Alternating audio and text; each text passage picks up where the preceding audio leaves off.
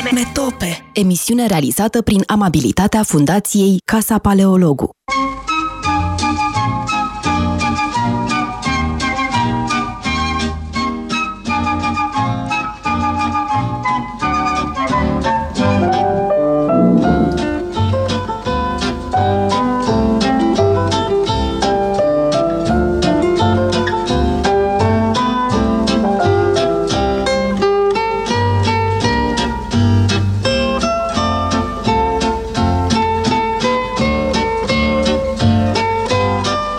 Ziua, bine v-am uh, regăsit uh, la emisiunea Metope, ca în fiecare marți.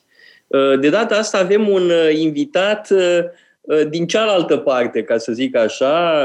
Am mai, am mai avut invitați din Statele Unite care trebuiau săracii să se scoale la ore imposibile pentru a participa la emisiunea noastră. Le suntem recunoscători că s-au sculat cu noaptea în cap și Aurelian Cărăiuțu și Uh, Matei Schwarz s-au sculat fiecare la ora 5. Ei bine, invitatul nostru de astăzi n-a avut problema asta, însă la el e seară, așa că îi spun bună seara, uh, domnule profesor Deleanu, bună seara, uh, dragă bună Florin.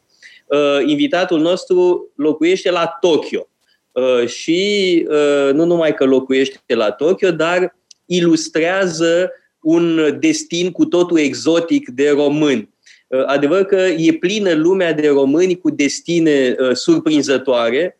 Uh, găsești în toate colțurile pământului câte un român care face ceva extraordinar. E bine, este cazul lui Florin Deleanu, care este profesor la Tokyo, este specialist în studii budiste Uh, și uh, predă uh, într-un institut, un colegiu post-universitar, post-graduate în engleză, de studii budiste. Da? Și vreau să ne spună în primul rând cum a ajuns în această postură admirabilă pentru noi pentru, și pentru ascultătorii noștri, care a fost parcursul lui, cum de a ajuns tocmai în Japonia Uh, și uh, cum de a ajuns să trăiască de atâta vreme în Japonia, pentru că uh, e vorba de o carieră întreagă, de o viață întreagă construită la celălalt capăt al pământului. Bună seara, vă mulțumesc foarte mult că m-ați invitat. Este o onoare foarte mare și îmi face mare plăcere să fiu cu dumneavoastră. Um, deci, cum am început? Cred că totul se trage de la faptul că am fost un uh, copil gras. Um, uh, am fost plinuț, cam prea plinuț și uh, la începutul liceului am început să fiu interesat în uh, artele marțiale. Am vrut să fiu și eu puțin mai puternic, mai atletic. Aceasta m-a dus la descoperirea artelor marțiale, în special karate, care în uh, anii 1975-76 erau, uh, era uh, într-o zonă foarte gri. Nu se știa dacă se poate face sau nu se face. Informațiile erau extrem de, pute- de, de, de scăzute. Exista în limba română o singură carte și ceea ce a făcut să, uh, m-a făcut să, să încerc să caut cât mai multe date, informații, uh, nu numai despre tehnici, ci și despre uh, aspectele culturale, ceea ce se află în, în spatele acestor tehnici. Mai ales că um, artele marțiale uh, se prezintă totdeauna ca fiind și uh, niște discipline spirituale. Uh, ceea ce pentru uh, un adolescent dolofan este foarte confortabil, foarte uh, convenient, deoarece înseamnă că nu trebuie să faci prea multe flotări și că, într-un fel, latura asta spirituală te va ajuta mai mult decât cea fizică.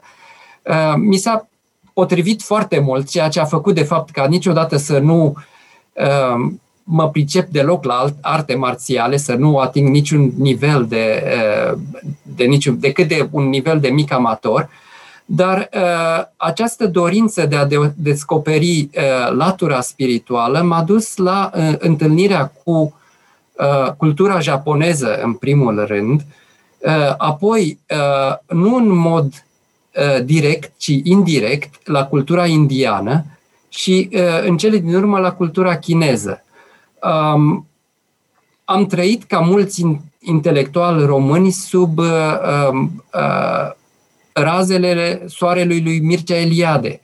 Și um, am crezut că voi putea face într-un fel așa o, um, să studiez uh, orientalistica, nu numai axându-mă pe o singură uh, latură, ci abordând diferite, uh, diferite aspecte, diferite metodologii. Uh, la acea vreme, cea mai, deci la sfârșitul anilor 70, cea mai um, uh, sigură uh, metodă, cea mai sigură cale de a te apropia de, uh, de Orient este să ar fi fost să alegi o limbă orientală la uh, Universitatea din București. Um, deoarece pe vremea aceea uh, japoneza sau hindi sau uh, limbi uh, legate mai direct de ceea ce mă interesau, uh, ceea ce mă interesa, nu, nu se predau ca uh, specialități principale, uh, singura posibilitate a fost de a alege chineza.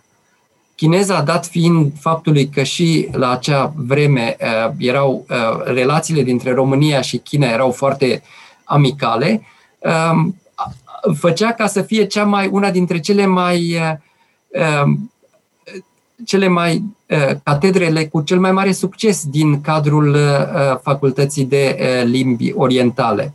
Mă gândesc că, scuze-mă Florin, mă gândesc că a fost foarte bine că n-a fost coreană. Uite, și Corea de Nord ar fi fost. Da, da, ar fi fost foarte bine. Um, deci, uh, în 1979 am intrat la, uh, la facultate, la secția de chineză. Um, exact, iartă-mă, Teorie, este exact anul în care eu am intrat în clasa întâia. Da? Deci, uh, iar Răzvan nici măcar nu era născut pe atunci.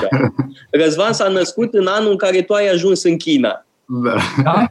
Nu mi-e foarte bine. um, deci, um, uh, am, am fost foarte norocos să am uh, niște profesori foarte buni care au fost, erau deschiși uh, și la um, uh, ideea de a, ca un student să se axeze nu numai pe limbă, dar mai, mai ales pe partea culturală. Uh, eu am, mi-am scris uh, lucrarea de diplomă asupra filozofiei, uh, filozofiei limbii în China antică. Um, începusem deja să învăț limba clasică, limba chineză uh, contemporană și cea clasică fiind extrem de diferite, probabil mai diferit decât română, decât, decât româna și latina. Este o mare diferență, deși chiar se numesc... Așa mare, chiar, chiar atât este, de mare este, diferența? Este, e foarte mare, foarte mare. Uh, sunt aceleași caractere în principiu, dar uh, modul în care este concepută gramatica, uh, vocabularul sunt total diferite. Fără o pregătire solidă, nu poți să. Un, un vorbitor chinez contemporan nu poate să citească textele clasice chineze. Deci despre ce gânditori uh, era vorba uh, când ți-ai scris lucrarea de diplomă despre filosofia limbajului? Ce gânditori? Uh, um, am, uh, am abordat toate, mari, toate marile curente în China antică um, și uh, într-un fel sau altul, orice, filo- uh, toate, uh, orice tradiție filozofică, toate tradițiile filozofice au fost interesate de uh, probleme ale limbajului. Um, de exemplu, confucianismul um, a fost uh, uh, interesat într-un asemenea, într-un limbaj normativ, um, uh, deoarece um, um, Confucius face foarte clar că um, haosul din lume, pe vremea lui era deja, China intra într-o perioadă de frământare internă, uh, deja se um, uh, despărțise în câteva state și uh, este exact începutul uh, așa numitei perioade a statelor uh, în război, statelor care se luptau între ele. Și această stare de mare destabilizare socială, Confucius o pune pe seama faptului că oamenii nu mai știu să respecte numele corecte.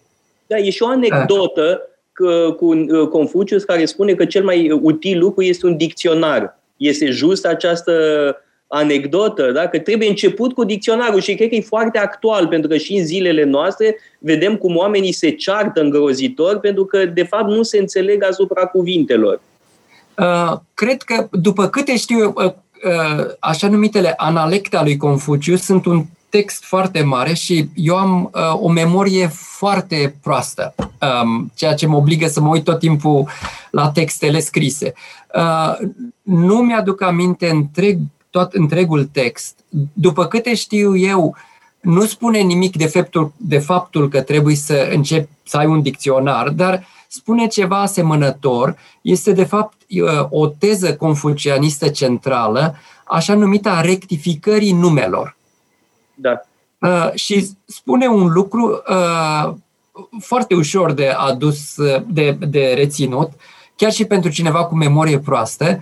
Uh, pur și simplu, uh, și acesta, um, într-un fel, reflectă și uh, natura limbii chineze clasice, care este uh, monosilabică, monomorfemică, extrem de laconică, ceea ce face foarte ușor să, um, să înveți gramatică, pentru că în principiu nu e nicio gramatică, dar face extrem de greu să, să citești textele deoarece nu știi precis care sunt relațiile gramatice dintre uh, cuvintele înșirate.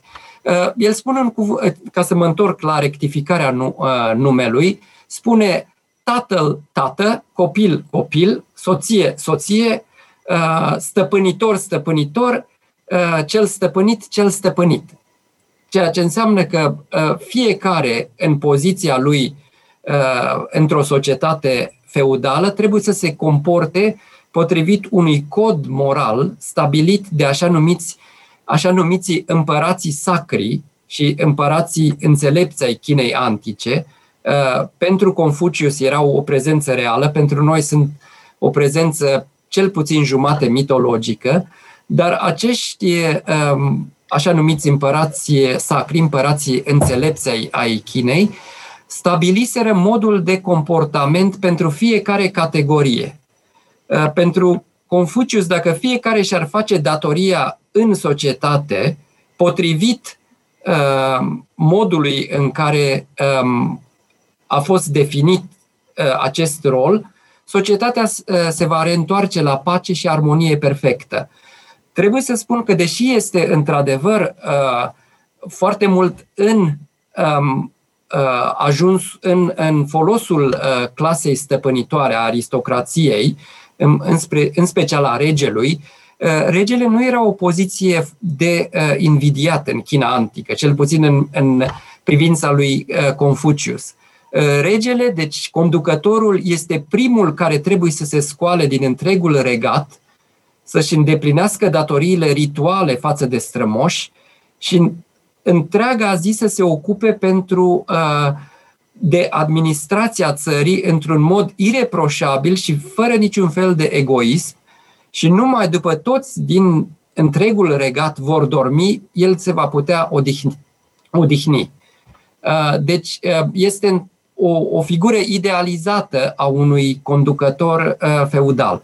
Deci, într-un fel, da, pentru Confucius, această rectificare a numelui, deci uh, un dicționar, să spunem, etic, normativ, este, uh, este o, o soluție um, fundamentală.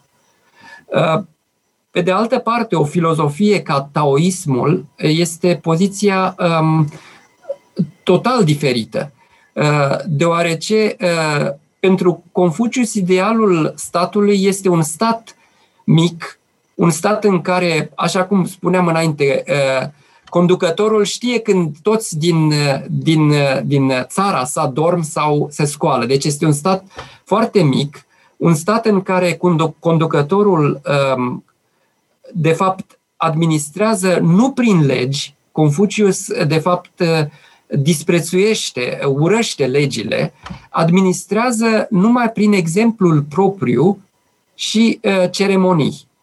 Și încă ceva foarte interesant, prin muzică. E foarte uh. interesant uh, ce um, spune, mi-aduce aminte de Platon, care uh, spune lucruri asemănătoare.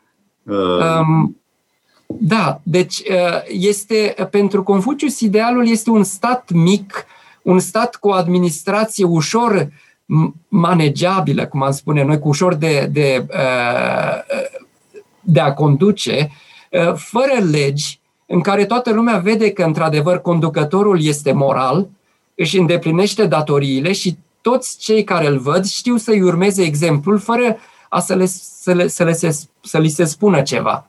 Da, adică um, este cumva încarnarea legii. Este legea exact. Exact.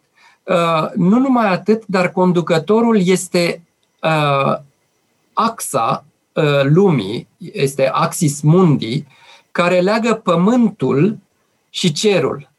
Dacă conducătorul se uh, uh, urmează acest comportament uh, ideal, cerul și pământul, deci natura, uh, îl vor binecuvânta cu vreme bună, cu ploaie, uh, într-un fel el reglează întreaga natură. Dacă nu, atunci vor fi dezastre. Uh, ideea a rămas acum uh, până și în China actuală. De exemplu, în, în 1976, uh, cu câteva, cu jumate de ani înainte de moartea lui Mao, a fost un, un cutremur devastator în China. Uh, toți chinezii au început să spună că s-a schimbat ceva în axa lumii și, într-adevăr, a murit Mao. Um, mă rog, poți să duci aceste exemple la, uh, să, să le exagerezi, să pui orice uh, calamitate naturală pe seama conducătorilor. Dar, uh, într-un, fel, într-un fel, aceasta este figura idealizată a confu, confucianismului. Taoismul, pe de altă parte, are idealul, în, să spunem, într-o, într-o societate rurală, preurbană, în care oamenii trăiesc în total armonie cu natura n-au nevoie de nici de ritual, nici de ceremonie. Uh, singurul lucru este a trăi precum uh, te duce ziua. Uh, ați urma firea, calea, care de aici este numele în chineză, Tao, drumul. Interpretarea lui Lao, Lao Tzu, fondatorul semi-legendar al acestei filosofii, face niște interpretări care sunt mai degrabă, să spunem, poetico-metafizice. Este nu numai natura așa cum o știm noi, ci un principiu care într-un fel este transcendent, este peste această lume, dar se manifestă tot timpul în lume și uh, îi ordonează orice mișcare. Um, ceea ce este important este uh, nu atât să urmezi un un set de um, învățături etice pe care Lao Tzu le consideră um, într-un fel uh, nenaturale, ci pur și simplu de a descoperi originea ființei tale și a ființei Universului și în acest fel, fără să mai faci niciun efort, deci tu tre- vei trăi într-o armonie perfectă. Um, pentru el, statul este într-un fel anarhist, deoarece statul nu are nicio importanță, este o invenție. Um, așa cum am spus, legile morale nu au nicio importanță. El spune uh, ceva foarte interesant. Uh, atunci când oamenii încep să vorbească despre omenie, înseamnă că omenia s-a pierdut. Mm. Înseamnă că adevărata omenie este ceva pe care o simți în inimă, nu trebuie să o conceptualizezi.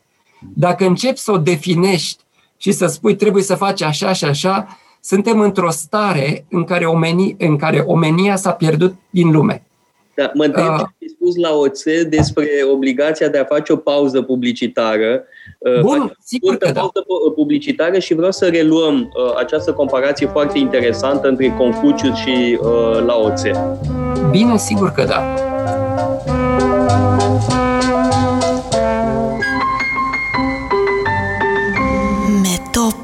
Emisiune realizată prin amabilitatea Fundației Casa Paleologu. Metope. Emisiune realizată prin amabilitatea Fundației Casa Paleologu.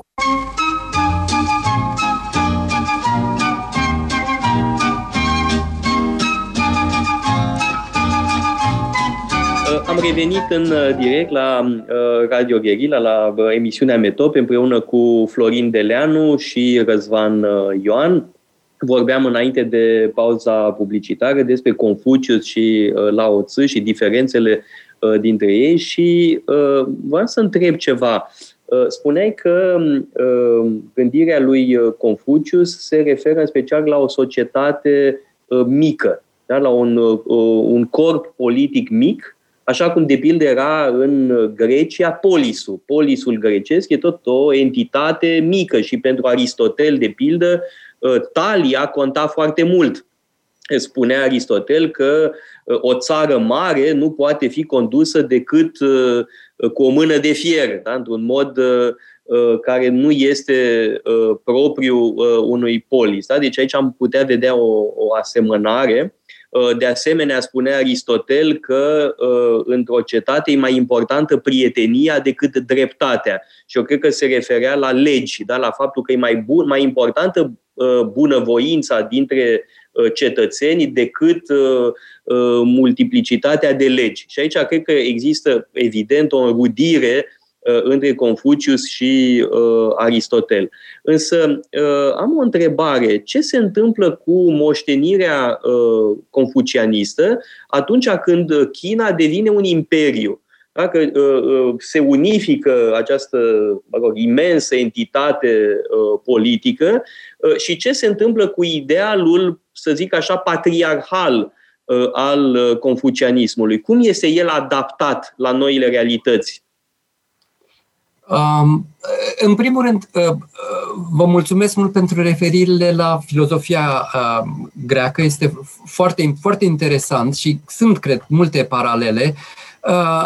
În ceea ce îl privește pe Confucius, nu spune într-un mod expres că statul trebuie să fie mic, dar, în esență, modul în care vede, se gândește la conducător, nu s-ar putea aplica decât la, o, uh, la un, un, un stat, la, ca un, un stat polis, ca un, uh, uh, un stat grecesc. grecesc. În principiu, pentru el, um, când vorbea despre lume, el vorbește nu numai atât, nu atât despre o țară, cât despre ceea ce în chineză se numește, se spune sub cer. Totul ce este sub cer. Totul ce este sub cer are însă o conotație um, sinocentrică, deoarece este aria de bază a civilizației chineze între uh, de-a lungul uh, fluviului Galben și fluviului Yangtze. Uh, deci, pentru asta este zona în care, pe care Confucius o are în, în, în minte când vorbește despre această uh, instaurare a unei armonii uh, uh, prin rectificarea numelui și uh, a, fiecărui perso- a fiecarei persoane să-și uh, urmeze datoriile stipulate de uh, uh, împărații înțelepții ai antichității. Uh, în mod practic, gândindu-mă, nu, nu poți, într-o țară așa de mare, nimeni nu știe cum trăiește împăratul, regele. Uh, mai ales că uh, ritualele chineze nu îți dau voie să te, să te întâlnești în mod direct cu Uh, cumpăratul. Um, Confucius probabil că era un visător, se gândea la vremurile în care um, împăratul mergea în jurul orașului, îl întreba pe um, nenea lui câte oi mai are, ce mai face. Uh, dacă merge așa ca, ca într-un stat mic, cred că modelul confucianist ar putea funcționa. Așa cum uh, bine ai precizat, ce se întâmplă când China devine, era deja o țară foarte mare, o, o, un, un imperiu fărămițat, dar un imperiu. Um, ceea ce uh, se întâmplă este că uh, în secolul al treilea, um, împăratul, un împărat care um, uh, este a devenit extrem de, are o notorietate, notorietate extrem de, de rea în, în istoria chineză. Este primul împărat al uh, Chinei unificate, Qing Shi Huangdi, Huangdi a adoptat uh, o filozofie diferită de Confucius. Este așa numită filosofie legalistă, uh, în care el spune că de fapt, filosofii care spun, filozoful principal al acestei mișcări s-a numit Han Feizi, îl numește, îl, îi spune confucianiștii sunt proști, pur și simplu. Se gândesc la o, dă și are o anecdotă. Un țăran um, s-a uitat, un țăran care era pe câmp, a văzut cum un iepure care fugea disperat pe, pe câmp, probabil urmărit de un alt animal, s-a lovit cu capul într-un copac și a murit pe loc. Și țăranul a luat iepurile acasă, l-a mâncat. Și de-a doua zi a început să stea numai la acel copac, să aștepte alt iepure ca să vină acolo să, să moară. Um, Han Feizi, acest filozof legalist, spune, la fel sunt și confucianiștii. Faptul că această societate a mers cândva în, în antichitate nu asigură nimic. Ceea ce este important este legea. Legea aspră, feudală, totalitară, ă, în care ă, așa, numi, așa numita rectificare confucianistă devine, de fapt, o legalizare a numelor. Nu este faptul că ai trebui în mod etic să te comporți, te comporți așa sau îți taie capul. Îmi dai voie să fac încă o paralelă cu filozofia uh, da. occidentală. Da. Mă gândesc la Thomas Hobbes, care scrie auctoritas non veritas facit legem. Da? Autoritatea, nu adevărul face legea. Da? da. Legea da. e lege și nu trebuie să țină cont de considerații despre uh, adevăr. Da? Și că mi se pare cam, cam asta și opoziția dintre confucianism și uh, legalism, acest Han Fei Tzu. Sigur, da. Hobbes e, are o noțiune de, statală și o noțiune de libertate pe care un, unii o numesc gotică, adică barbară, spre deosebire de republicanii greci, romani, care uh, erau asemeni confucianiștilor. Um, sigur că da, foarte interesant. E, cred că este paralela este, uh, este foarte bună. Uh, deci, uh, această filozofie legalistă um, ajunge în mâna unui filozof era mult mai rafinată, dar trecând pe mâna politicienilor devine practic o formă de ceea ce am numit noi astăzi un tip de fascism. Uh, și acest uh, împărat, uh, primul împărat al dinastiei Qin, se numește Qin Shi Huangdi în chineză, um, a aplicat legalismul într-un mod uh, strict, totalitar. Um, de exemplu, uh, pentru el, cea mai una dintre, uh, de fapt, asta spune și Han Feizi, că uh, sunt cei cinci viermi care, care mănâncă miezul țării. Și unul dintre acești viermi sunt cărturarii, în special cărturarii confucianiști. Mm. Și ceea ce a făcut cinci Care sunt ceilalți viermi? Bun, care sunt cei mai, ceilalți viermi? Ca să știu cine ne sunt colegii. Care sunt ceilalți patru viermi? Nu mi-aduc aminte de toți. Știu că mai spune, de exemplu, uh, că un alt vierme uh, sunt așa numitul SIA. SIA este un concept foarte interesant. Este uh, ca un fel al um, luptătorului pentru dreptate, al, un fel de asasini plătiți care mergeau dintr-un stat în altul, erau într-un fel, să spunem cum ar fi ninja în, Japo- în tradiția, mai ales în imaginea publică, ninja. Erau um, uh, pregătiți ca uh, pentru o sumă de bani să omoare pe oricine. Uh, multe dintre aceste uh, conflicte s-au uh, terminat, de fapt, datorită faptului că au, uh, partea câștigătoare a avut foarte buni asasini. Deci și acești asasini care sunt deci asasinii și intelectualii. Asasinii intelectuali. La fel, de fapt. Viermii Uh, persecutați de împăratul dinasti- fondator al dinastiei Qin. Da? Deci, ceea ce a făcut, astea sunt surse confucianiste, deci nu știm precis dacă într-adevăr împăratul Qin a făcut așa ceva, deși a fost un ticălos pe, pe, așa, pe scară mare, nu știm dacă a fost chiar așa brutal, dar uh, documentele uh, ulterioare spun că a adunat pe toți cărturari, pe toți cărturarii, a dat, le-a dat foc la toate cărțile și pe cărturari i-a îngropat de viu, de vii. Toate ce ne așteaptă dacă nu avem grijă? Da, uh, de, el, el a reușit în timp, în câteva, în 20 de ani, să uh, unifice uh, un teritoriu cam la fel de mare cât Europa. Datorită acestei metode extrem de brutale, fără niciun fel de compromisuri, uh, a fost și un strateg extraordinar uh, și, uh, dar uh, imperiul de, de la această vreme, de fapt, începe China imperială. Imperiul pe care el l-a, uh, l-a, l-a fondat a fost, uh, dinastia sa a fost uh, foarte scurtă. Um, în timpul vieții lui nimeni nu a încercat să, nu a reușit să, să se împotrivească. Imediat după ce a murit fiul lui, succesorul a fost asasinat. A urmat o nouă perioadă de uh, haos intern uh, și următoarea dinastie, dinastia Han, a preluat frânele puterii uh, și a dat seama că uh, metoda asta totalitară um, nu aduce nimic, este, nu este profitabilă pentru nimeni, nici pentru ei, nici pentru casa dinastică, a relaxat puțin uh, legile și a declarat confucianismul ca religie de stat. Ceea ce, de fapt, a, confucianismul a fost religie de stat până în 1911, la sfârșitul Imperiului Chinez.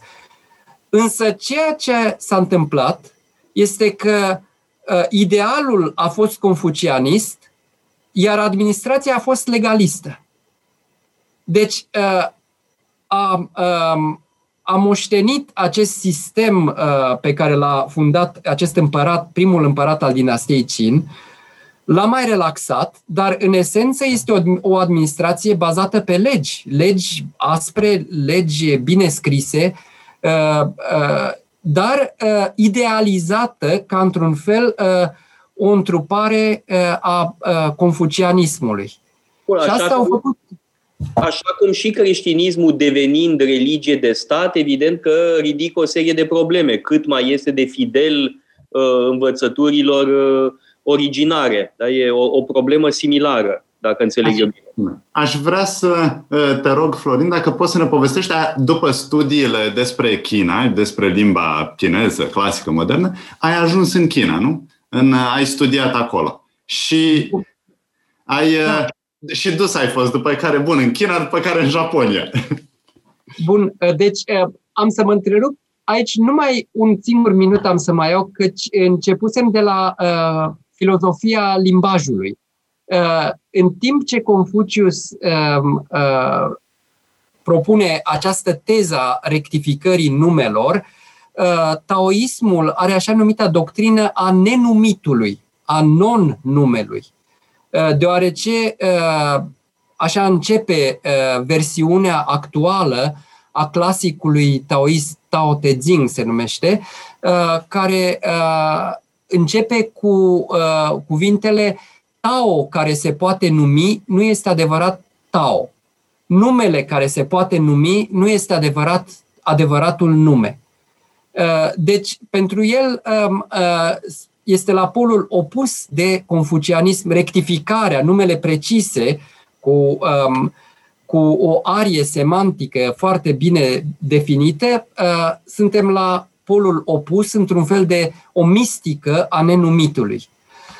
Am să termin această paranteză și uh, mă întorc la uh, problema uh, uh, cum din China am ajuns în, în Japonia. Um, la un an după ce am absolvit facultatea, am avut șansa să merg la un curs de vară în China. În timpul facultății nu am putut face așa ceva um, și uh, la, uh, la o facultate din, uh, din Pekin, unde veniseră pentru același curs, venise un grup de japonezi. Și printre ei se afla o fată de care m-am îndrăgostit și care este actuala soție, de aproape 35 de ani. Um, deci, um, uh, după ce ne-am, după ce am, uh, uh, ne-am căsătorit, era foarte dificil pe vremea socialismului, uh, totuși uh, mi s-a dat permisiunea, mi s-a uh, dat aprobarea Și în 1986 am venit în Japonia. Um, ajungând în Japonia, um, mi-am spus că este că pot să-mi uh, urmez uh, visul de a studia filozofia orientală propriu-zisă și uh, următorul an din 1986 am intrat la cursul post-universitar de masterat și apoi cursul de doctorat la o universitate din Tokyo, Universitatea Waseda. Am început Uh, prima temă de studiu a fost tot legată de China, dar uh, într-un fel um, și faptul și, uh, să spunem, această fascinație de origine Mircea Eliade de, a, pentru India și faptului că um, profesorul care mi-a fost um, supraveghetor de, de teză la Universitatea Waseda era specializat și în budism, uh, încet, încet m-am uh, deplasat către uh, studiul indianisticei și studiul budismului. Um, și asta a însemnat un pas înapoi în timp, să spunem, cronologic, nu? Pentru că. A fost un, un pas înapoi în timp. De fapt, ă, ideea principală a mea a fost de a, a studia ă, budismul zen chinezesc. În, în chineză se spune budismul Chan. Um, um, și am făcut o greșeală elementară, aș spune acum, pentru că am avut ă, naivitatea de a crede că pot să, um, să studiez uh, scurt așa era primul meu plan, de a studia uh, într-un mod preliminariu uh, așa numita uh, istoria proto-zen. Ce se întâmplase în China. Am crezut că este foarte ușor. A fost așa de greu încât uh, încă mă aflu la acest stadiu. Uh, ceea ce se întâmplă este că um, budismul uh, zen, Chan în chineză, care um, tradiția începe uh, prin secolul al, al VI-lea, de fapt ajunge, uh, va mai trebu- vor mai trebui încă un secol, un secol jumate până va deveni o tradiție bine stabilită, dar înainte de uh, secolul al VI-lea uh, existau, deja exista o, o tradiție budistă în China. Budismul intră um, în China probabil în jurul um, începutului erei noastre. Um, primul traducător cunoscut de scripturi, de, de uh, texte budiste în chineză, este uh, un călugăr de uh, origine partă, din Partia. Uh, budismul uh, ajunsese și în zonele de est din Partia, deși nu a devenit o religie dominantă în, în imperiu, uh, uh, în, în Partia, părțile de est au fost sub influența budismului, pentru câteva secole. Uh, și uh, primul, acest uh, prim uh, traducător, îl cheamă în, pe numele său chinez An Shi Kao, uh, a fost activ între uh, 140 și 868 era noastră. Este prima dată sigură că uh, budismul, uh, textele budiste sunt traduse în chineză. Um, deci, uh, deja exista o tradiție foarte lungă. După acest, uh, acest prim, uh, primă încercare de, de a traduce în limba chineză, au fost sute de alți călugări foarte învățați. Mulți, unii dintre ei au învățat chiar chineza foarte bine, mulți dintre ei lucrau de obicei în ceea ce am spune noi comitete de traducere, în care um, călugărul, de exemplu, indian, uh, recita uh, o, uh, un text sacru în limba sanscrită sau o altă limbă indiană, era ajutat de un traducător, fie chinez, fie tot indian care știa chineză, care punea într-un mod aproximativ ceea ce a spus maestrul. După aceasta, era, aceasta era preluată și editată de un grup de editori, așa, numită, așa numiți cei însărcinați de a primi cu pensula, de a primi învățătura cu pensula. De, și aceasta era, era dată la un alt grup de indivizi care erau experți în istoria, de exemplu, um, în istoria limbii chineze. Care sunt cele mai bune semne chineze pentru a traduce acest concept? Deci trecea prin multe, um, multe mâini până a deveni uh, un, un text bine stabilit în limba uh, chineză. Unii dintre acești traducători care uh, au învățat chiar și ei chineza și puteau să vorbească, să, să, uh, să predice în, în limba chineză, să predice, să scrie în limba chineză. Um, una dintre uh, marile um, uh, un, unul dintre cele mai mari interese ale chinezilor din primele secole, de fapt, uh, ca să vedem o comparație cu budismul din, din Occident, uh, noi de obicei uh, ne gândim, când ne gândim la budism, ne gândim la meditație. Ceea ce este într-un fel o simplificare și nimeni de obicei în Orient nu se gândește să simplifice așa ceva. Nu, apropo, nu trebuie să, să faci meditație ca să fii, nu trebuie să faci deloc meditație ca să fii budist. Uh, marea majoritate a budiților nu, din Orient nu meditează deloc. Asta este de obicei o, um, o, un mod de accentuare de tip uh, occidental. Uh, dar uh, unele dintre, de exemplu, de la primele uh, încercări de a cunoaște budismul, uh, interesul a fost foarte mare în a învăța meditația.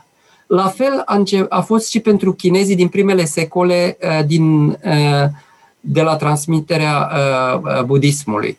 Și ceea ce a dus la crearea unei literaturi de așa numite manuale de meditație. Um, studiind aceste manuale de meditație, mi-am dat seama că fără a ști care este baza indiană a surselor indiene, nu voi înțelege bine despre ce este vorba. Și astfel am ajuns la, um, uh, din ce în ce mai mult la indianistică, uh, de unde nu am mai reușit să mă reîntorc în China, în fapt. Da. Am rămas acolo.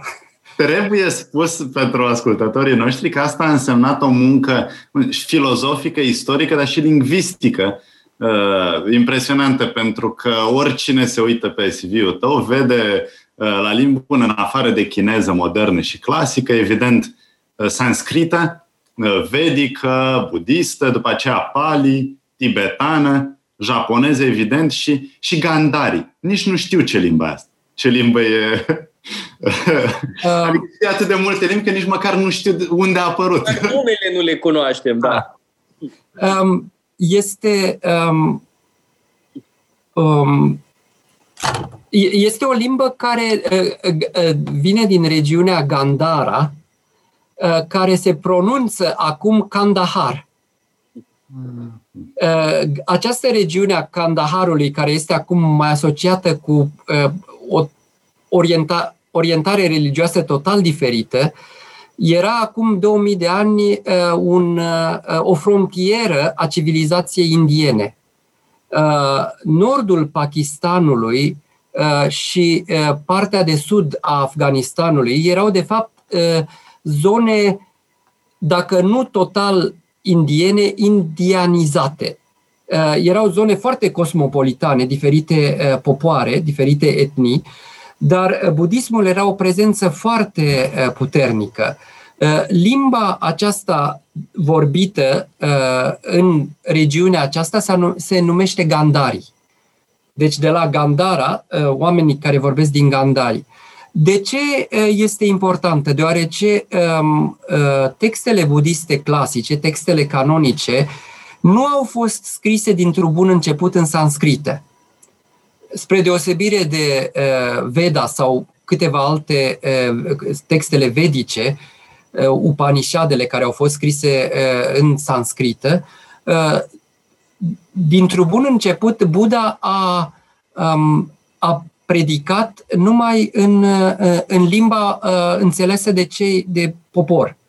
Limba sanscrită vedică era deja pe vremea lui Buddha, care acum uh, sunt diferite date, privi, uh, diferite teorii privitoare la, um, uh, la datele lui Buddha, dar în mulți dintre cercetătorii actuali uh, sunt de părere că ar fi fost activ în jurul anului 400 înaintea erei noastre.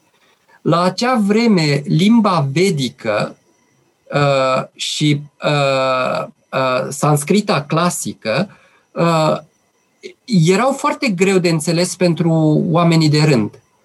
Uh, probabil ar fi fost, este o, o, o aproximație foarte mare, dar foarte, uh, uh, uh, nu știu dacă o, o pot duce până la aceste limite, dar uh, părerea mea este că limbile uh, uh, de pe vremea aceea, de pe vremea lui Buddha, ar fi fost cum ar fi fost um, italiana medievală față de latină.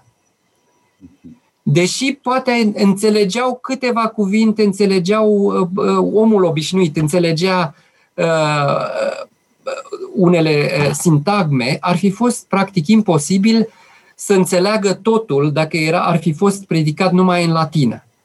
Um, deci uh, erau limbi, de, deja limbile care se numesc, spre deosebire de sanscrită, care înseamnă uh, limba desăvârșită, limba făcută în mod perfect, uh, limbile naturale se numesc pracrite, care au pornit de la sine însăși. Um, deci, primele texte budiste n-au fost scrise în sanscrită. Au fost scrise în, acest, în diferite limbi locale.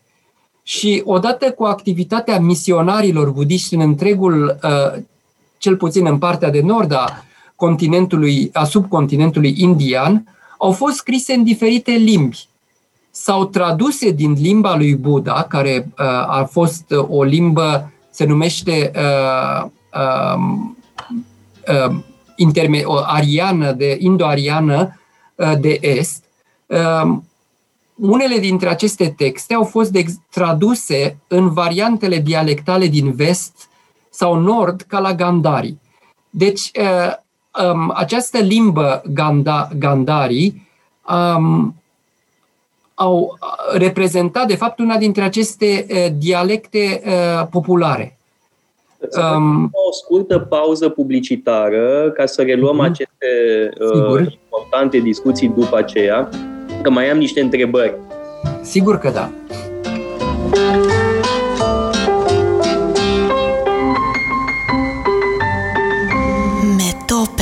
Emisiune realizată prin amabilitatea Fundației Casa Paleologu.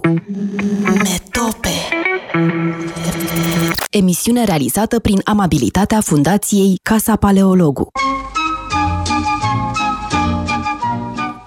Am revenit în direct uh, în emisiunea Metope uh, împreună cu uh, Florin Deleanu și Răzvan Ioan.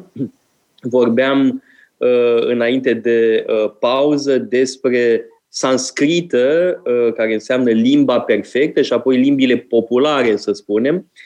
Și Florin Deleanu ne spunea că Buddha predica, să zicem, în aceste limbi, să le zicem, vernaculare, dacă am înțeles eu bine. Vorbea exact. pe limba poporului. Da. Uh, și uh, aș uh, vrea să știm, să aflăm mai multe despre Buddha, uh, câte se știe, ce anume se știe exact despre el, ce anume rămâne învăluit în uh, mister. Uh, da, este o problemă pe care o uh, avem de pildă și cu figuri de înțelepți uh, din spațiul european, nu știu, cum ar fi Pitagora, da? cât este adevăr, cât este uh, legendă uh, în jurul unui asemenea înțelept. Sau cu Isus. Și acolo avem o problemă lui Isus istoric, spre deosebire de Isus din sursele literare. E, mi se pare o problemă asemănătoare.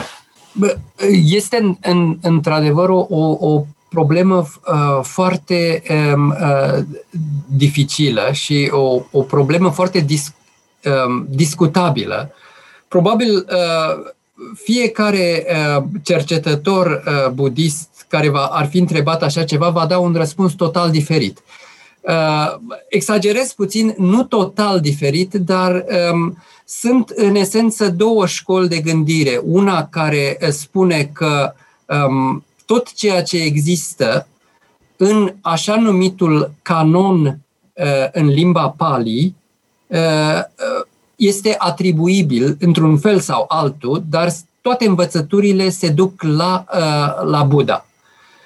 Cealaltă școală, aș spune istorico-filologică, filologico-istorică, încearcă să descopere uh, diferite uh, straturi istorice în acest canon, în primul can- canonul timpuriu, uh, și consideră că numai o mică parte uh, ar, ar putea, de fapt, um, o mică parte uh, vin din timpul lui Buddha. Deși nu este exclus că multe dintre învățăturile lui, deși nu au fost uh, um, codificate ca, um, ca scripturi, s-ar fi putut transmite în uh, generațiile următoare.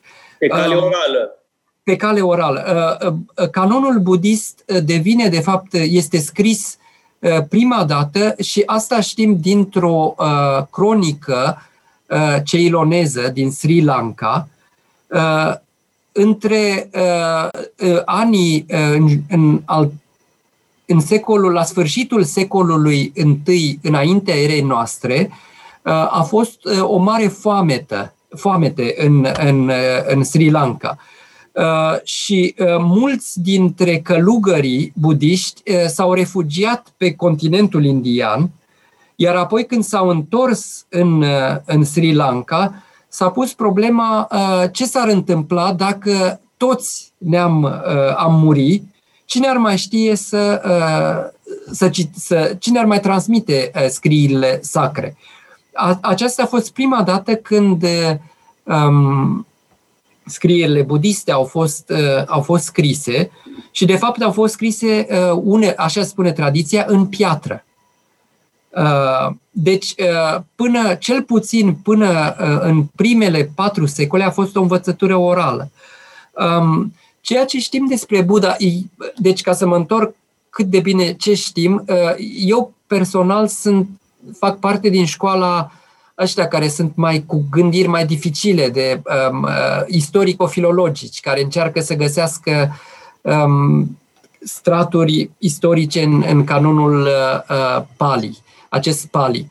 Uh, limba Pali este uh, o, o limbă uh, prakrit, o limbă vernaculară, uh, dar este uh, în esență uh, o, o limbă artificială, o limbă care are un fel de mozaic uh, bazat în primul rând pe limbile din vestul Indiei, care a fost codificată și care s-a transmis, această limbă s-a transmis de fapt în Sri Lanka și apoi în, în Asia de Sud-Est ceea ce o face să rămână încă o limbă canonică, o limbă liturgică pentru această tradiție. Uh, de unde știm lucrurile acestea? Deoarece uh, împăratul Ashoka, care a unificat aproape întregul subcontinent european, um, a făcut, uh, după unificarea țării, a făcut inscripții în piatră în toate părțile Imperiului. Uh, se pare că um, această cucerire a fost extrem de brutală și uh, um, Ashoka a avut o schimbare de inimă, ca să spun așa, și s-a schimbat și um, tradiția budistă spune că el de fapt s-a convertit la budism. Nu știm dacă... Când ești Ashoka? Uh, secolul al treilea înaintea erei noastre, pe la jumătate. Și el se convertește, zice-se, la budism la budism. Uh, nu știm precis, dar este extrem de favorabil în aceste edicte uh, imperiale pe care le scrie, este extrem de favorabil față de uh, biserica budistă, de comunitatea budistă. Foarte repede, după presupusa da. existența lui păi, Buddha. Cam o, da, cam 150 de ani după existența lui Buddha. Relativ deja, repede. Deja budismul devenise o religie aproximativ pan-indiană.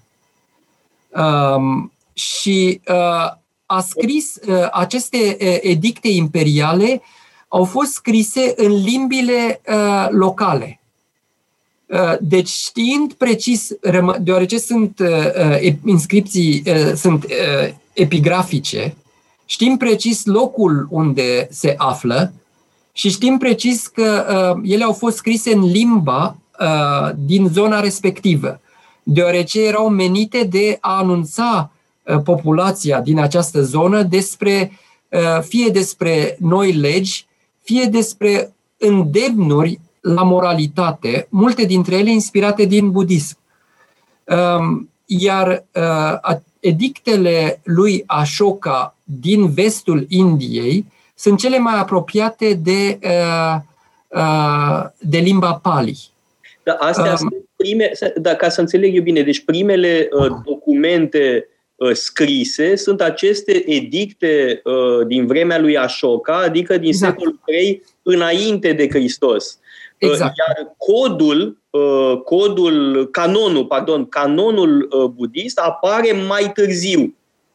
E o situație foarte diferită de situația creștinismului în Europa, pentru că în Europa canonul, mă rog, canonul creștin e din secolul, mă rog, se stabilește mai târziu, dar textele sunt din primul secol, da? de la câteva zeci de ani după viața lui Isus pe pământ. Uh, iar um, în um, uh, convertirea împăratului în Europa se întâmplă 300 de ani mai târziu, mă rog, aproape 300 de ani mai târziu. În cazul Indiei, iată că împăratul, se conver- împăratul, unificatorul, se convertește mult mai devreme și primele documente scrise, dacă înțeleg eu bine, sunt din vremea lui, în timp ce canonul Uh, budist uh, se stabilește mult mai târziu și anume vreo 400 de ani, aproape 400 de ani după uh, viața presupusă a viața lui Buddha. A, aceasta este, încă o dată, părerea istoricilor.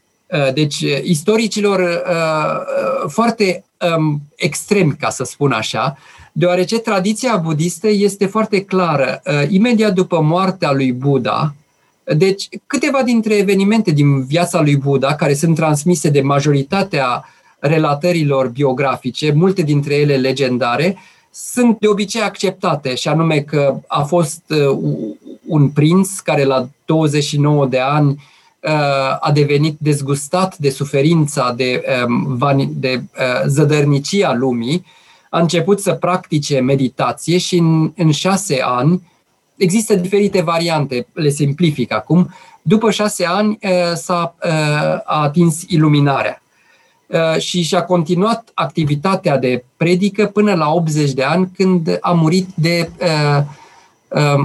de moarte naturală. Deci, viața lui Buddha este mult mai puțin dramatică ca a lui Isus Hristos. Este viața unui predicator, în esență, unui ascet, unui predicator. Um, deci, la moartea sa, uh, urmașii săi uh, spun că, se spune tradiția budistă, este că au recitat împreună totalitatea uh, învățăturilor transmise de Buddha. Um, a fost, așa, asta este numit așa numitul primul consiliu, primul sinod budist. Pe vremea lui Ashoka a fost al doilea sinod budist, unde de fapt Um, comunitatea budistă se împarte în primele două, se uh, uh, desparte în primele două uh, mișcări. O așa numită școală a um, Theravada se numește, școala um, celor, celor în vârstă, școala celor superiori și școala marii comunități, Mahasangika. Uh, Theravada este o, o școală uh, mult mai ortodoxă, iar Mahasangika a fost, uh, cel puțin în privința codului moral, codului monastic, a fost mai flexibilă. Aceasta a fost prima mare schismă. Adică, în ca să înțeleg eu bine, este un budism al elitelor și un budism uh, popular sau cum? Theravada este uh, pur și simplu în, în engleză, poate mă ajutați, este elder. Tera înseamnă elder. Cineva adică bătrânilor. Mai buni, mai... Bătrânilor, dar în sen, nu neapărat în sensul vârstei, ci în sensul că sunt superiori în, în poziția monastică. Așa cum uh, în tradiția creștină avem presbiterii, care sunt bătrâni, dar e vorba și de ierarhie uh, conceptuală, nu doar a um, Iar cealaltă, așa numită Mahasanghica, marea majoritate, care s-a sculat din acest sinod și a plecat, deoarece n-au fost de acord cu anumite uh, um, interpretări a codului uh, monastic, uh, uh, sunt, uh, reprezintă nu neapărat cei mai mulți la, la acea vreme în, în, în, uh, în India, ci majoritatea din acest sinod. Mm. Sinodul pe vremea lui Ashoka. Și... Deci, într-un fel, deci în mod oral, canonul se stabilise, dar noi nu știm care este acest canon.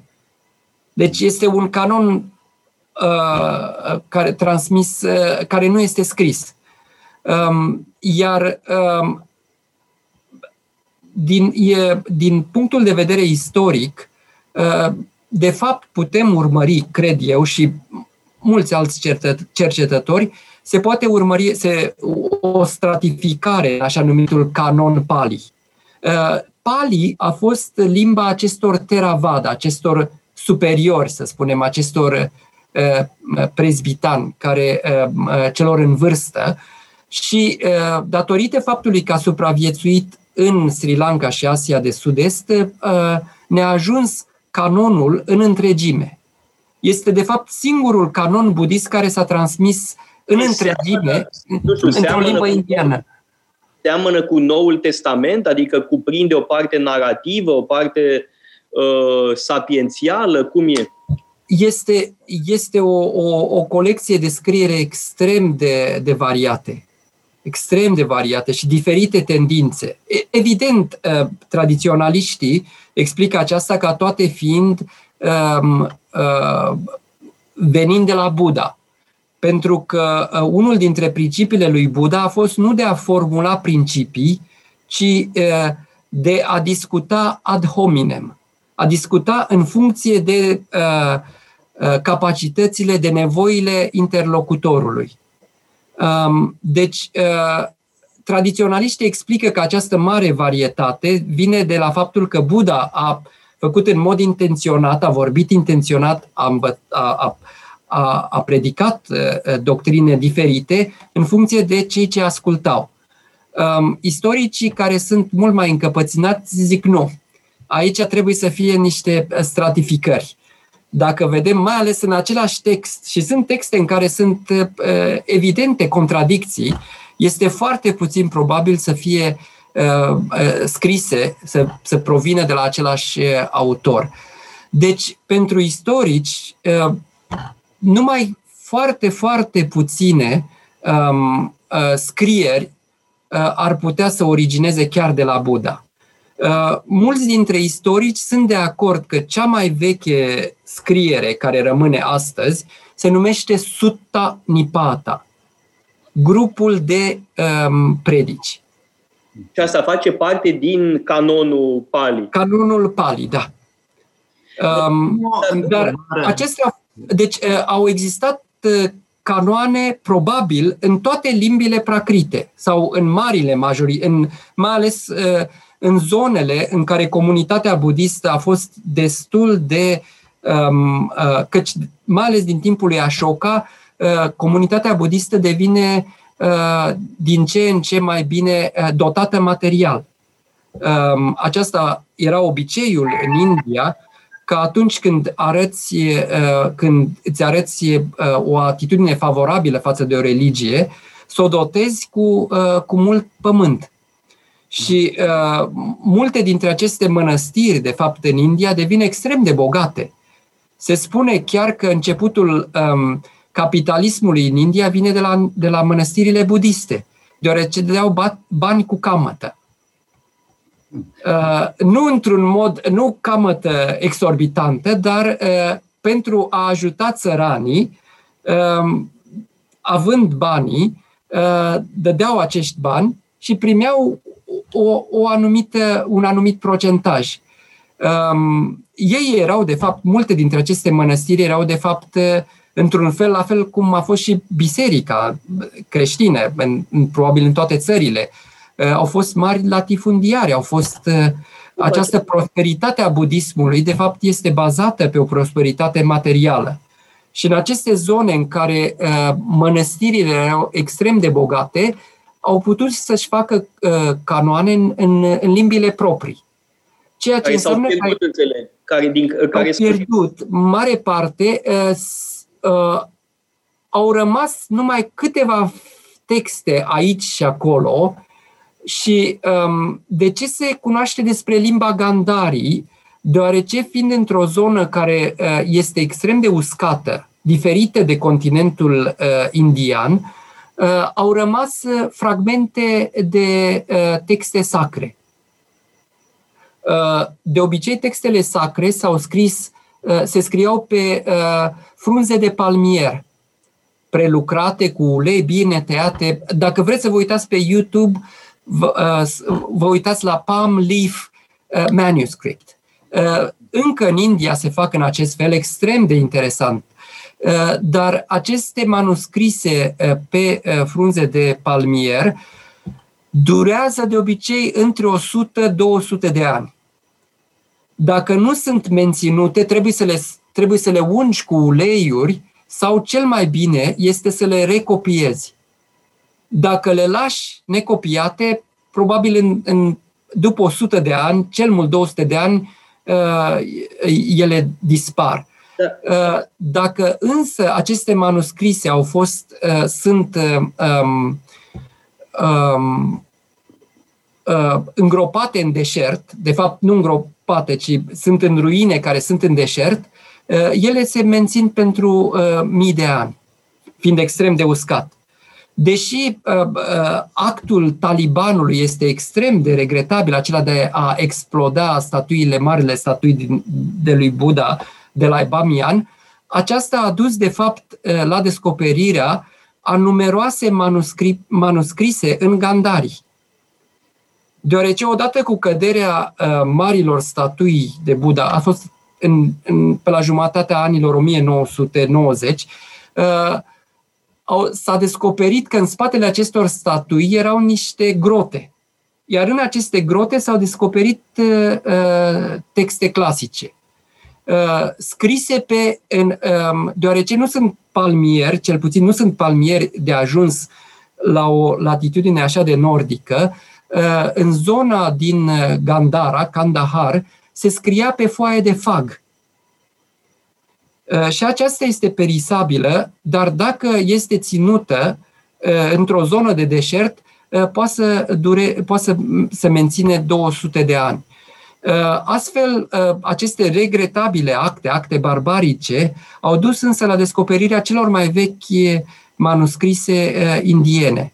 Chiar mai, manuscrise mai vechi decât uh, tradiția Pali. Unele dintre ele s-ar putea să fie uh, 75 înaintea erei noastre. Sunt niște uh, datări cu uh, carbon radioactiv care arată chiar 150, aproximativ 200 de ani înaintea erei noastre. Deci deja înainte de tradiția Pali, tradiția Pali este, a fost întâi de uh, centrul în vestul Indiei, iar apoi în sud. Această tradiție nordică a început să scrie textele clasice mult mai, uh, uh mult mai repede. Uh, și uh, datorită acestui o, o serie de descoperiri, Uh, este o altă limbă indiană despre care știm uh, mai bine de uh, știm, o cunoaștem mai bine. Este încă o dată la fel cum ar fi, să spunem, de data aceasta Gandarie este cum ar fi siciliana față de latină.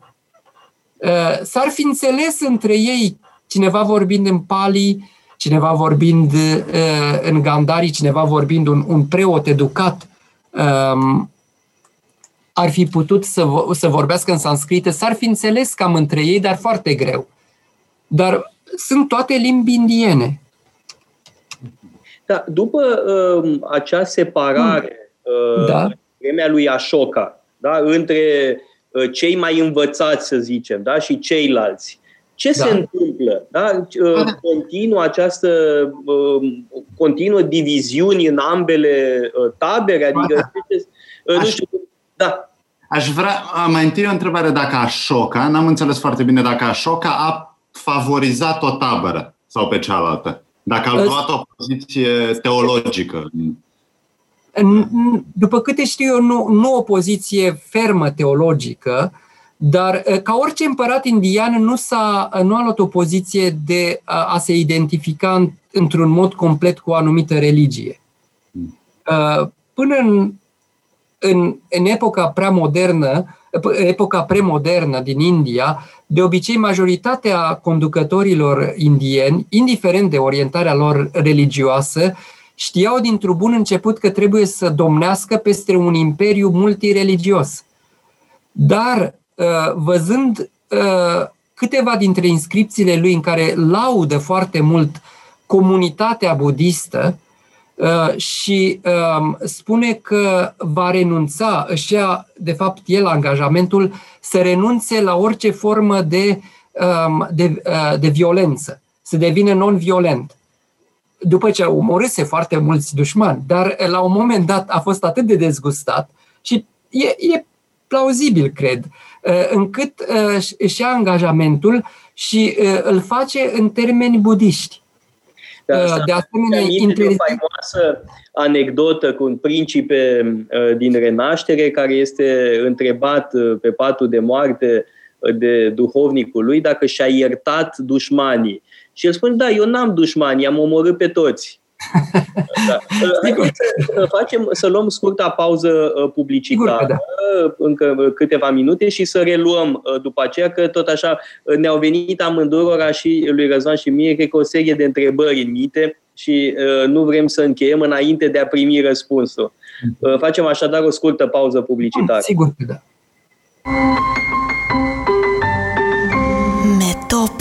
Emisiune realizată prin amabilitatea Fundației Casa Paleologu. Radio Guerilla. Nu pune mâna! Metope. Emisiune realizată prin amabilitatea Fundației Casa Paleologu.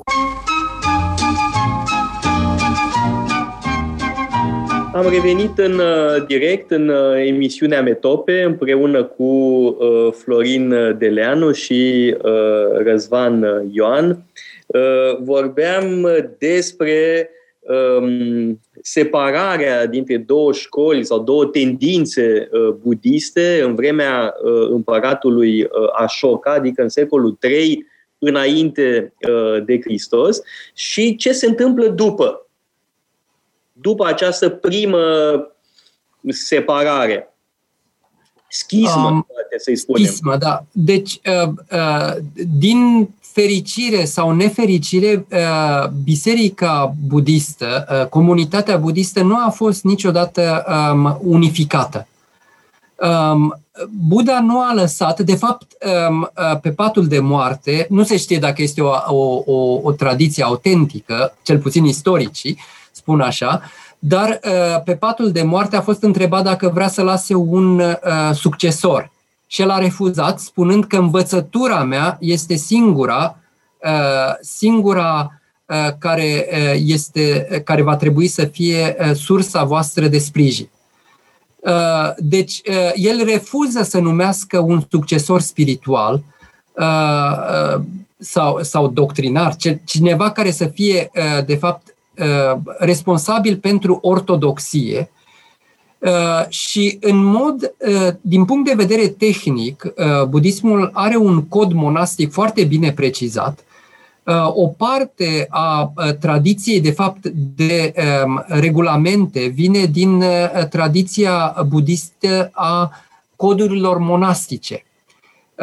Poate nu imediat după Buddha, dar la câteva secole există Uh, extrem de precise detalii asupra felului cum trebuie să se ducă ședințele um, din temple. La fel ca pe Partidul Comunist Român, cu proces verbal, cu cine este, cine vorbește, care este ordinea, cine a luat cuvântul.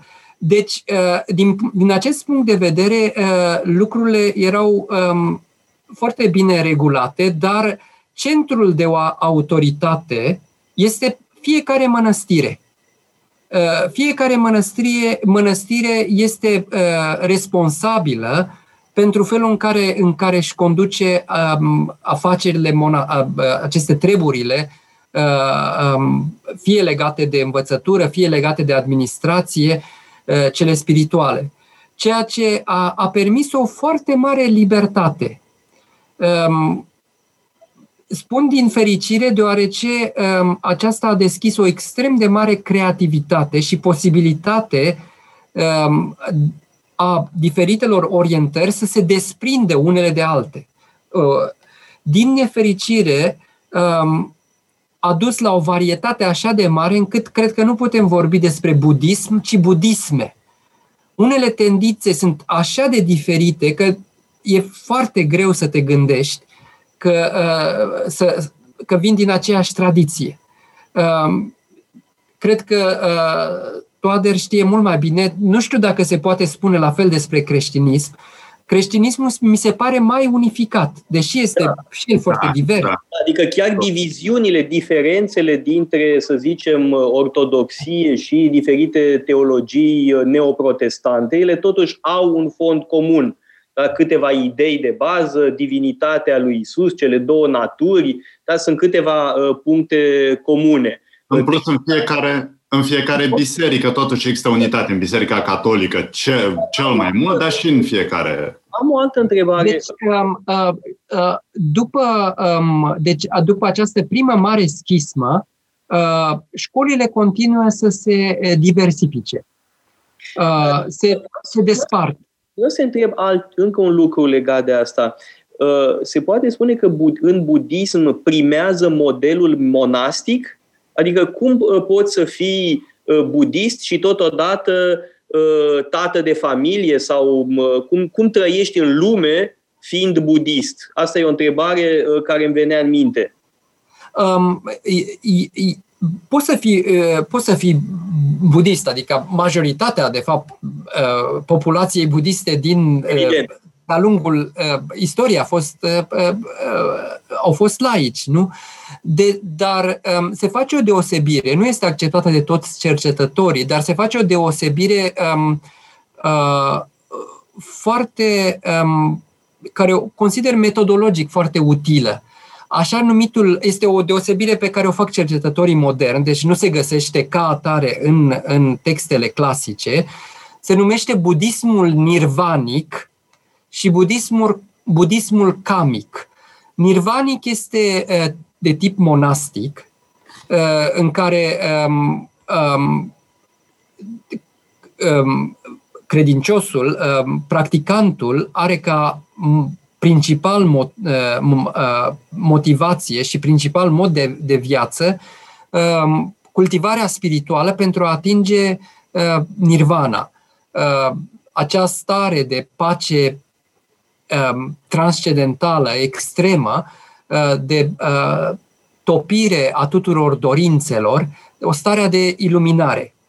Uh, este un proces, nu trebuie să, să, să, să-l accentuăm, este un proces extrem, extrem de greu, pe care nu poate fi atins de oricine și uh, care implică o extrem de riguroasă disciplină uh, monastică, în primul rând, uh, Uh, deci, uh, o, o disciplină uh, morală, etică și după aceea meditație, meditație și iarăși meditație.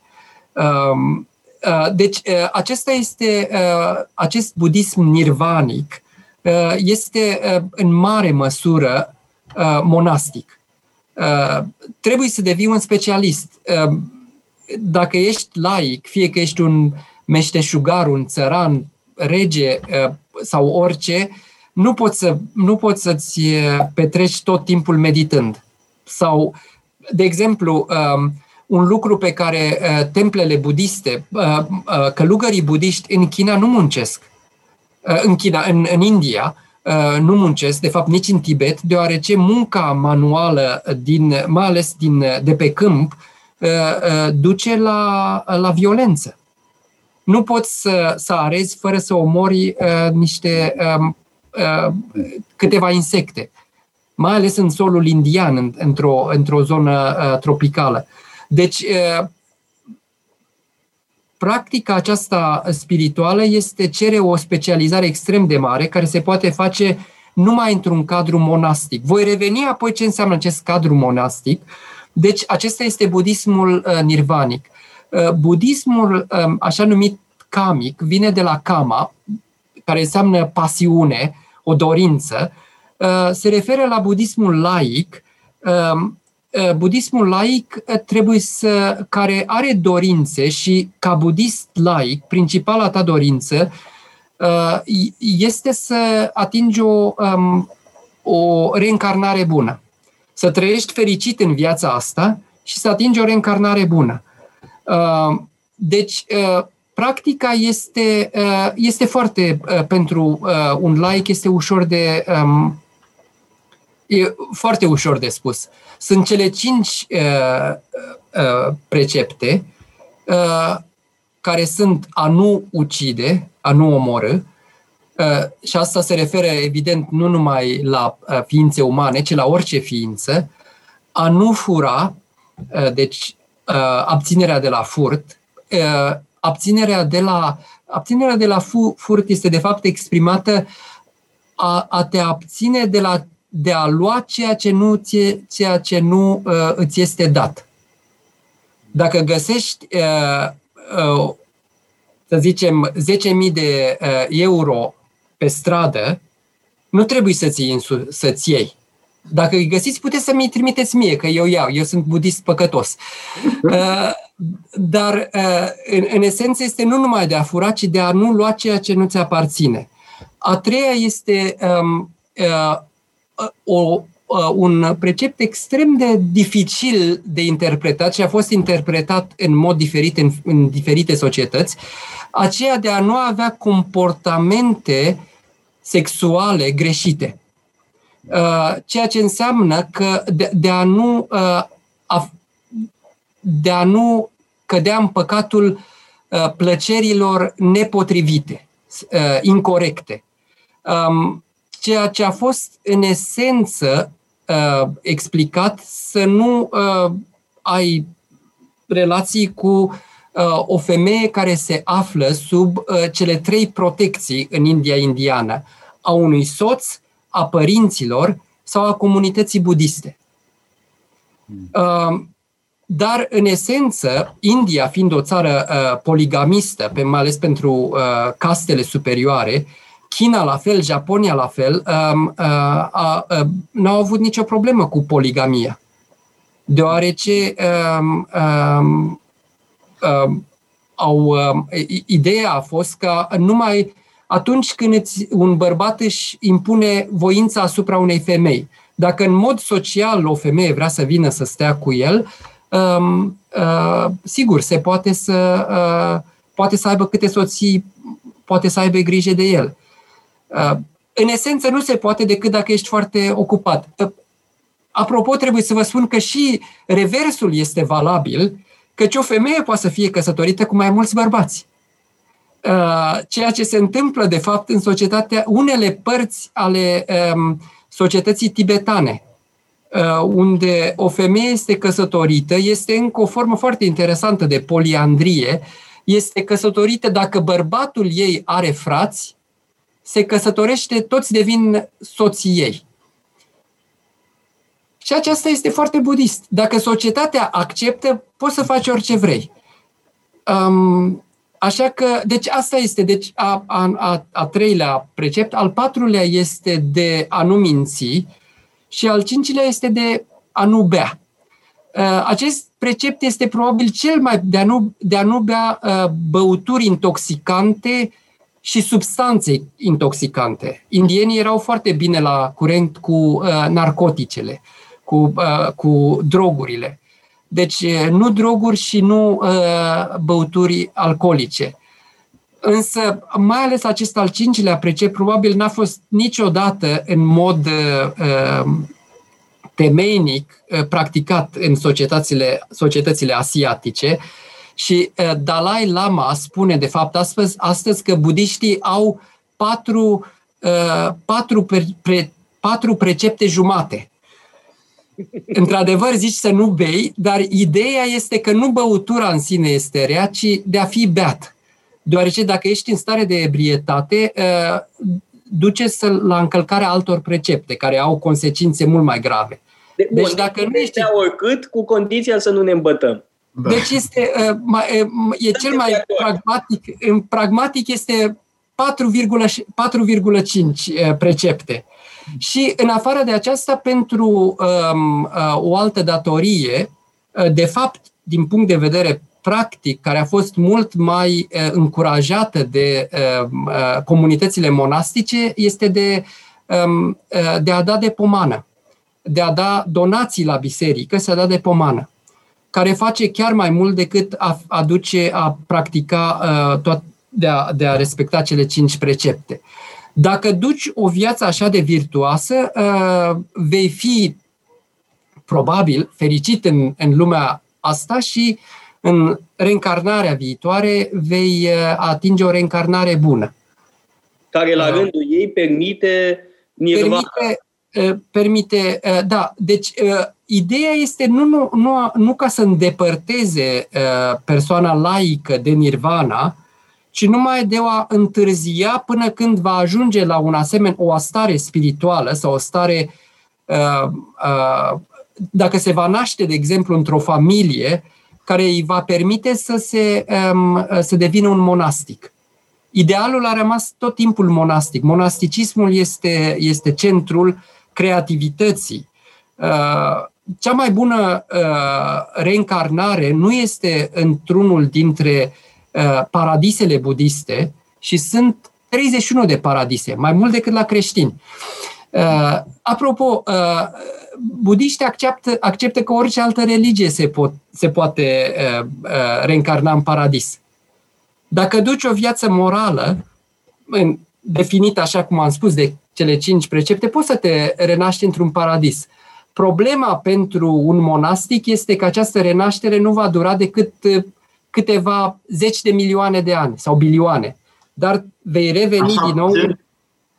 E, uh, indienii au niște numere astronomice extraordinare. Uh, nici nu le putem exprima. Sunt, sunt uh, uh, de exemplu, au uh, cuvântul, cuvânt care se cunoaște, cuvântul kalpa, este 10 la puterea 59. Deci aveau cuvinte pentru toate numeralele pentru aceste unități imense de, de, de, de timp. Uh, deci, timpul, această scară cosmică este, uh, este uh, surprinzător, de, este uriașă.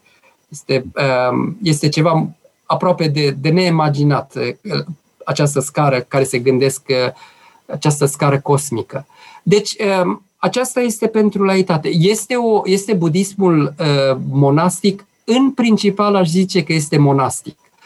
Monasticismul însă se poate practica fie într-o mănăstire din așa numite, și aceasta este o deosebire pe care o vedem făcute chiar de scrierile clasice, uh, fie de o mănăstire din sat, de fapt din sat sau oraș, deci uh, o mănăstire uh, care avea care era orientată mai de, de fapt către um, a avea grijă de enoria și uh, fiecarei comunități, uh, de administrația acestei mănăstiri și aceste mănăstiri au fost mai ales centre pentru uh, predicatori, predicatori și uh, um, uh, călugării erudiți. Multe dintre doctrine, multe dintre filozofii s-au născut în aceste centre Uh, așa numitele uh, temple de uh, sat.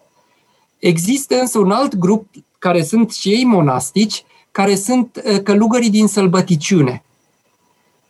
Aceștia practicau, erau um, um, um, în mod liber. Trebuiau să meargă dintr-o, de la o mănăstire la alta sau măcar de la un sat la altul, deoarece un, un călugăr budist nu poate să, să, să-și procure mâncare singur. Deci trebuie să, să trăiești de la pomenile uh, uh, enoriașilor, pomenile uh, pomeni, să trăiești din pomeni, dar uh, care nu, uh, nu erau, uh, nu stăteau de obicei în aceste comunități, mari comunități monastice, ci căutau să, um, uh, să stea uh, în, în junglă, să stea în, în, în zone sălbatice și aceștia erau, de fapt, mai ales misticii, cei care se ocupau mai ales cu meditația. Așa Ceea cum ce... în, cum avem și în monahismul creștin, diferența dintre cei care duc o viață de comunitate cenobitică și cei care da. duc o viață de anahoreți. Exact, exact. Perfectă. Analogia este perfectă. Um, ceea ce s-a întâmplat este că acești, mai ales acești călugări din care trăiau în, în junglă, călătorii, călă, călugări în, în, în sanscrită se numește Arania, este un teren care este necivilizat, uh, care poate să fie savană, poate să fie junglă. Um, au fost probabil inițiatorii unor niște miș- unor mișcări foarte noi în budism. De exemplu, nu este o teorie acceptată de toți cărturarii, dar se pare că așa numitul mare vehicul, Mahayana, care este o, o, o schismă mult mai mare decât acele schisme de care am vorbit până acum, uh, uh, provine de la acești um, călugări uh, anahoriți care trăiau în, în junglă. Când se produce care, această schismă? Se pare că la, în secolul uh, I înaintea erei noastre. E, e, de, e foarte devreme. Uh, se pare că în mod, nu, to, nu măcar în mod parțial, mișcarea budismului tantric, a budismului uh, din secolele al șaselea, al șaptelea, uh, este legată de asemenea de, uh, de acești ascetici care erau independenți de mănăstiri, de marile mănăstiri. Uh, ceea ce s-a întâmplat și se întâmplă acum și în Asia de Sud-Est este faptul că acești ascetici, călugări ascetici, de obicei încearcă să stea departe de oameni și să se, uh, să, să se ocupe numai de meditație. Însă, din punctul de vedere a, a, a persoanei laice, dacă faci o donație, dacă dai ceva, decât să dai la călugării grași din sat, mai bine te duci să dai la călugării serioși care sunt uh, sub un copac și care uh, practică meditație sub, uh, în fiecare zi. Deci meritul, așa numitul merit karmic, pe care mai ales um, credincioșii laici încearcă să acumuleze cât mai mult, este mult mai mare dacă dai unei persoane cu o mare virtute. Deci, ceea ce s-a întâmplat este că aceste grupuri care au fost întâi ascetice au devenit încet, încet bogate.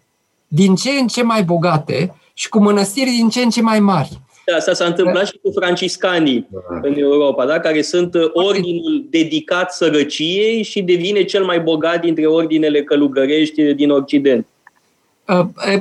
Uh, istoria se repetă, deci e o paralelă foarte interesantă. Deci, într-adevăr, aceasta. Avem o mare rugăminte și Răzvan și eu, evident, ceilalți care lucrăm împreună la Casa Paleologului, sunt convins că și ascultătorii noștri sunt de acord. Te rugăm tare mult să ții și cursuri pentru că uh, emisiunea asta uh, pentru mine a generat foarte multe întrebări. Sunt multe lucruri pe care aș vrea să le uh, aprofundăm, să le putem vedea mai în profunzime și tot așa poate sub forma aceasta de întrebări. Pentru că fiind vorba de un domeniu Uh, pe care nu-l știm, da? de care, care e foarte îndepărtat, e nevoie de întrebări precise, cum a fost acum, da? Uh, exact ce înseamnă cutare, ce înseamnă, sunt cuvinte pe care uh, nici măcar nu știm să le citim, dar rămite să le și înțelegem. Da? Și uh, nu vreau să încheiem această uh, minunată emisiune în care am învățat enorm de mult înainte de a smulge această promisiune. Uh, vă mulțumesc mult, îmi faceți foarte mare onoare. Nu știu dacă sunt un, o persoana cea mai potrivită să, să, să facă așa ceva, dar dacă... Ba da, ba da, ba da, categoric. Vocea poporului a zis da. că da. Mulțumesc foarte mult atunci cu foarte mare plăcere. Trebuie să-i smulgem lui Florin promisiunea că va veni și la emisiune și uh, vor fi și cursuri care să ne uh, spună mult mai multe despre această uh, Răz, Răzvan uh, ține cursul despre marile religii Acum, astăzi vei vorbi despre creștinism și peste două săptămâni sau trei săptămâni vei vorbi despre budism. Da. Și evident că vom avea nevoie de corecturi după aia. Da? da. Să fie reparate toate prostiile pe care le voi zice. Nu, nu cred că va fi cazul, dar dacă e ceva care pot să contribui cât de puțin, sigur, cu mare plăcere. Onoarea este pentru mine, este o mare onoare. Vă mulțumesc mult. Important să fie plăcerea. Plăcerea e mai importantă decât onoarea și nici nu cred că e așa mare onoarea, dar plăcerea e importantă pentru că uh, tot rostul uh, cursurilor este să învățăm de plăcere nu? pentru uh, cursanții noștri și de asemenea pentru lectorii casei. Florin, îți mulțumesc nespus pentru, pentru această minunată emisiune. E foarte interesant că am tot lungit-o Uh, și mă simt, ne simțim cu toții cumva cu musca pe căciulă, așa că te, am smuls prea mult din timpul tău, dar s-a tot lungit uh, emisiunea și tot mai aveam întrebări și mai erau lucruri de adăugat, de, de întrebat. Uh, mulțumesc foarte, foarte mult. Eu, eu vă mulțumesc, a fost o mare plăcere și onoare, dar mare plăcere să fiu uh, cu voi doi și cu ascultători. Este o plăcere extrem de mare. Mulțumim încă o dată și uh, ne vedem, uh, ne auzim, ne vedem peste încă o săptămână. Uh, suntem acum pe 17 noiembrie, deci ne vedem uh, pe 24 noiembrie, tot așa, la ora 1, uh, pentru emisiunea Metope. Metope, emisiune realizată prin amabilitatea Fundației Casa Paleologu.